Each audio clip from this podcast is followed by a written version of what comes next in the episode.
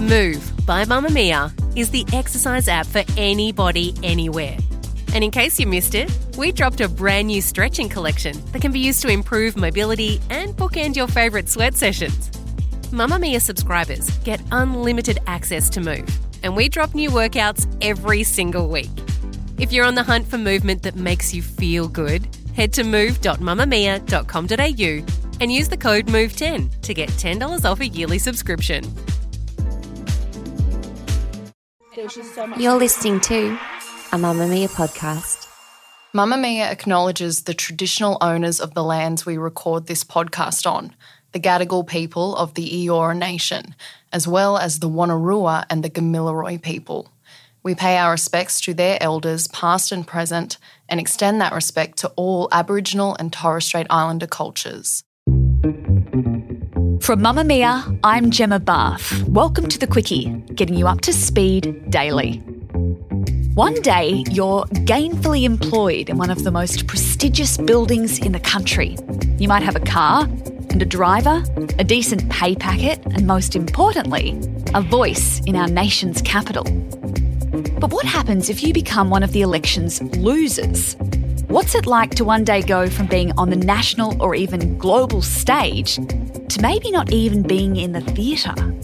Today, we look at one of the most famous political losers in Australian history to see how some may be feeling after the weekend's results from the ballot box. Back in 2007, John Howard was the Prime Minister of Australia. More than a decade earlier, in 1996, he'd taken over the top job from Paul Keating.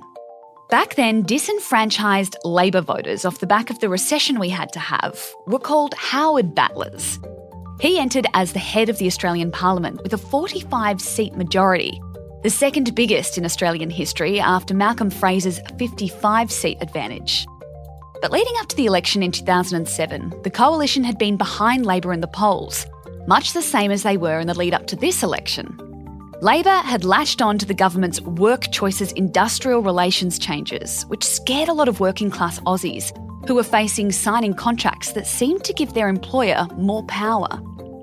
Kevin Rudd was proving to be a popular opposition leader, and the polls reflected that too. Support for the coalition dropping even further when he stepped into the leadership role.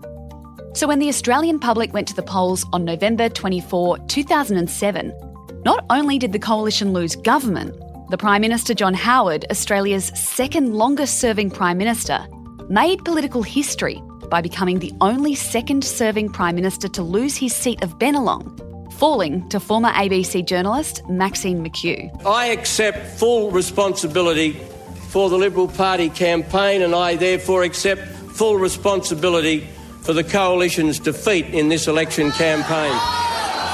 So, on Friday, November 23, John Howard was the leader of an entire country. By the next Friday, he was effectively unemployed. Howard told Studio 10 in 2014, seven years after his defeat, that he had no regrets about how he went out. The public had got tired of us in 2007. We'd been in office for almost 12 years, and uh, even though they didn't dislike us, they got tired of us. They wanted a change, and Kevin Rudd looked like a safe, safe pair of hands. I'd prefer to be taken out by the public because, after all, uh, they're the people you serve. So, what do you do when you go from top of the pile to, well, nothing? For starters, former PMs get a pretty decent pension. Mr. Howard reportedly gets 250,000 a year, with a stack of bonuses on top of that, including travel expenses and cash to run his office. Just a couple of months after the election loss, in January 2008, Howard signed on to the Washington Speakers Bureau, earning money through public speaking events. He was also nominated to sit on the board of Australian and New Zealand Cricket, given the role of chairman of the International Democrat Union, and was appointed director of the foundation established to preserve the legacy of legendary cricketer Donald Bradman. He has written several books and is still involved in politics, endorsing the no vote in the Australian Marriage Law Postal Survey and endorsing Dominic Perrottet to succeed former New South Wales Premier Gladys Berejiklian. David Speers, working for Sky News back in 2009, asked Mr Howard if he missed politics. The former PM's response was, Of course. Oh, you always miss something that's been part of your life for 33 years. Uh, of course, I would have liked to have won the last election, but I didn't, and I've moved on. Uh, but I still retain, a, obviously, a great interest in my own party and, and, more importantly, an interest in the future of my country. But it's not just about losing a whole heap of power and privilege. You literally lose your home if you've chosen to take residence at the Lodge and you're kicked out of your office space. As political scientist and Associate Professor Paul Williams from Griffith University explains, it's not just the PM that loses their job, all of their staff do too. Well, that's right. If, if they're party appointments, party political appointments. So if you're a backbencher and you lose your seat because it's a marginal seat, the people working in your office, they would usually go to because they're usually partisan appointments. So people like secretaries, other people working in your office, they would lose their position. If you're a minister, the minister would have political appointments. So their media appointments and political advisors are usually partisan. So they would have to leave. But of course, if the minister hasn't lost his or her seat and they're still a member, and then they become a shadow minister, then those people would be kept on and to continue, you know, political advising and media advising in term just from the opposition benches. But if you're a public servant, the rules are, are somewhat different um, because the public service is meant to be neutral, objective, and offers frank and fearless advice and offers permanent employment unless you're right at the top of the public service tree. So, in terms of, say, being a director general, or, for example, even a head of prime minister in cabinet or in charge of the prime minister's office, naturally they are political appointments. They are often members of the ruling party, and so that uh, you know you're simpatico with the government politically. So LNP appointments wouldn't want to work in Anthony Albanese's office, and Anthony Albanese wouldn't want Liberal National Party appointees. So, so it really depends on you know where you are in the tree. Are you are you a backbencher? Are you a minister? Are you the prime minister? Sometimes former leaders make their unhappiness known after they lose their post. As The Guardian's political reporter, Amy Remeikis, explains, sometimes they just hang around. We've gone through quite a lot of prime ministers over the last couple of decades in Australia, more prime ministers than governments. When Tony Abbott lost the prime ministership, he didn't do what we've seen most prime ministers who have lost the leadership do which is leave the parliament. Tony Abbott made sure everybody knew exactly how, how unhappy he was by remaining in the backbench. And you would see him at each question time, often coming in late, coming by and sitting next to Kevin Andrews, who had been one of his key allies in the party room, just kind of like slumped over, just, you know, making sure everyone knew his displeasure. He also would helpfully pop up and basically just say what he thought was wrong with Malcolm Turnbull's policy ideas. And this was his own leader in the party. So he was, you know, contradicting with a smile and quite civilly constantly contradicting what Malcolm Turnbull was saying. And you often then would hear stories about party room divides. And we did see the end of Malcolm Turnbull's prime ministership, you know, only a couple of years after taking it from Tony Abbott. And it's because when you don't when you don't leave, all of those grievances stay with you. And so we saw the coalition continue to be divided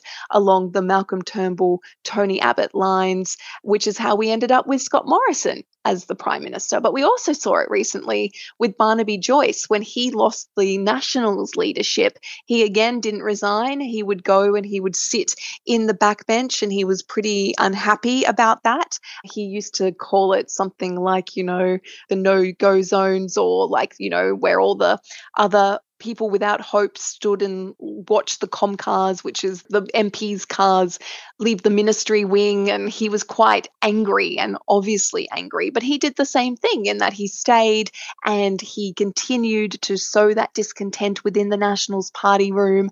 The splits never left. And then suddenly you have Michael McCormack, who had been leader. He was turfed and Barnaby Joyce was reinstalled. So we have had several instances. Well, I suppose you could say we had it with you know, Kevin Rudd and Julia Gillard as well. When Kevin Rudd was displaced as Prime Minister, he also didn't leave. And then we continued to have the ructions within the Labor Party, which ended up with Kevin Rudd taking back the Prime Ministership from Julia Gillard.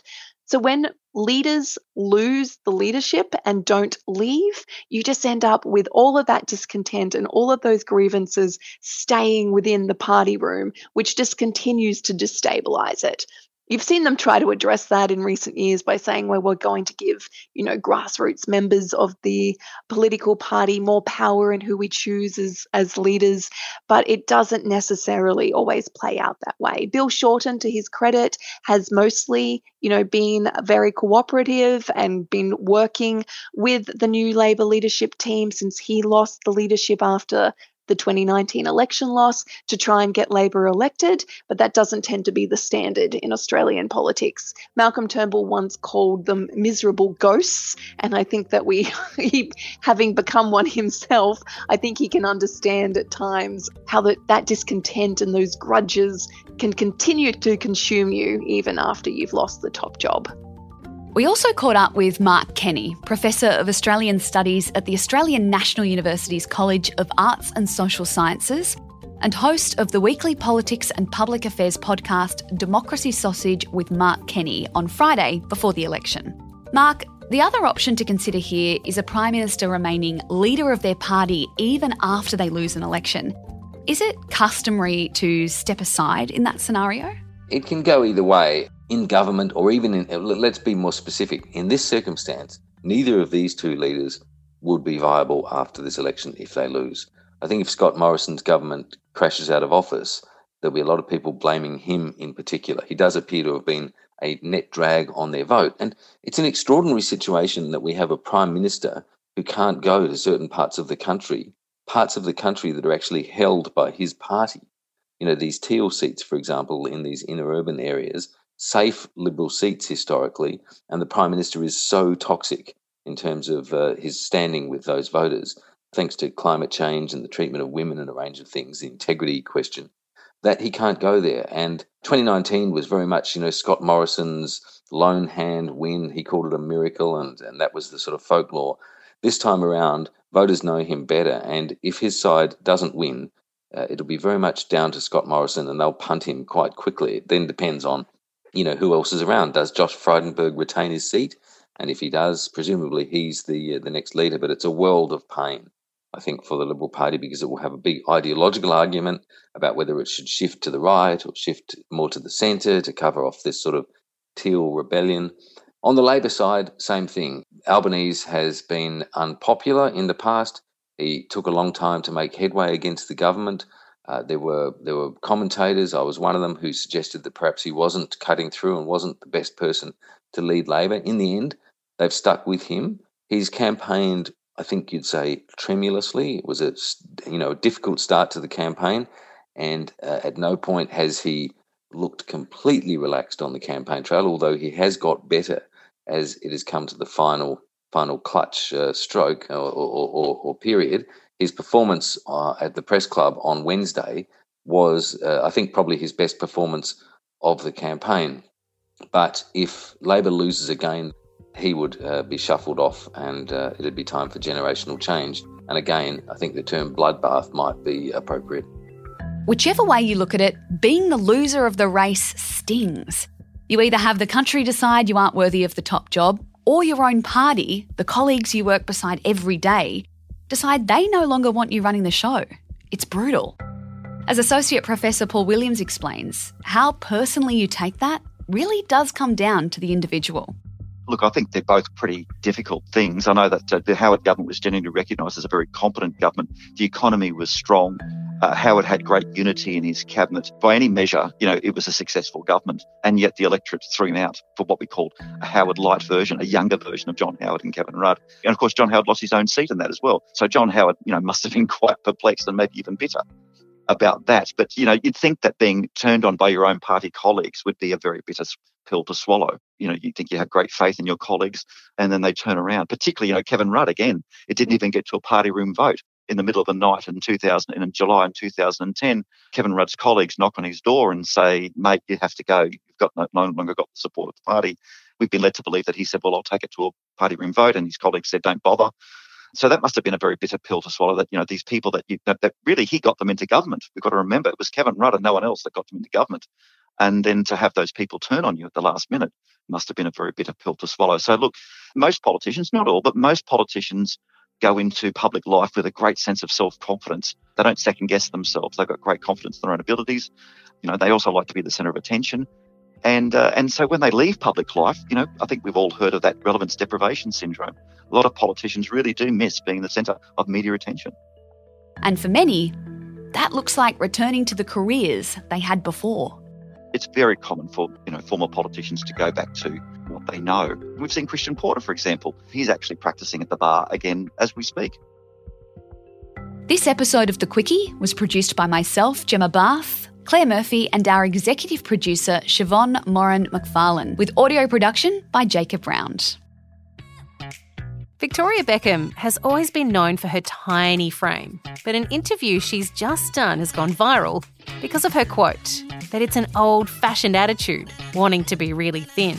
In her mind, she's probably thinking, like, wow, yeah. what a role model I am to say that being thin is out of fashion, which I don't think thin shaming and fat shaming are the same thing. Like, they're weighted differently, but mm-hmm. you're still telling a whole group of women, exactly. women that their bodies are out of fashion. Exactly and then also saying that this is the healthier, more fashionable look while not actually doing anything with your brand to change that. Mm. Hear the Spill's breakdown of why it's so problematic and why it's not necessarily Victoria's fault in your podcast app now. This podcast was made by Mamamia, the only women's media company in Australia. If you love the show, the best thing you can do is become a Mamamia subscriber. Mamamia subscribers get access to every podcast, exclusive videos, and all the great articles on Mamamia. It only costs $5.75 a month, which is less than a large coffee, or a small coffee if you get oat milk. If you believe in women's media, if you believe in a purpose driven media company like Mamamia, whose core purpose is to make the world a better place for women and girls, please see the link in our show notes.